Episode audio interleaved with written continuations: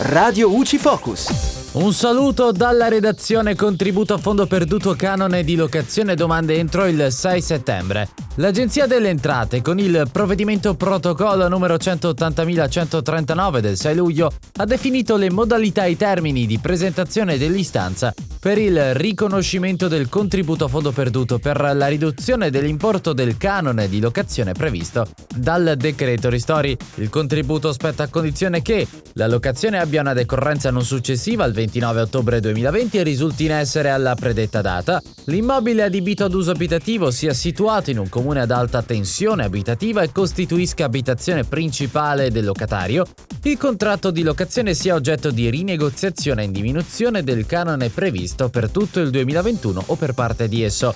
Poi la rinegoziazione con riduzione del canone sia comunicata entro il 31 dicembre 2021 all'Agenzia delle Entrate tramite modello RLI e la rinegoziazione abbia una decorrenza pari o successiva al 25 dicembre 2020. L'istanza disponibile sul sito dell'Agenzia delle Entrate è compilata con le informazioni dell'anagrafe tributaria e i dati del contratto di locazione insieme a quelli relativi alla rinegoziazione. È comunque possibile indicare eventuali variazioni dei dati relativi alla rinegoziazione del canone di locazione entro il 31 dicembre 2021.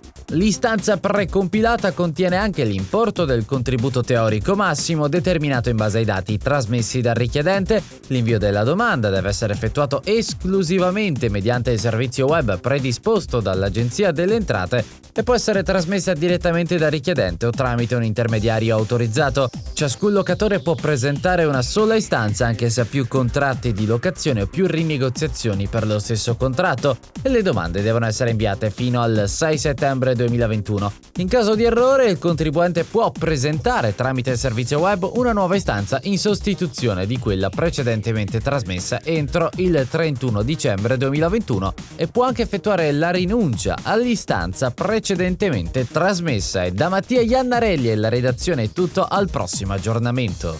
Radio UCI.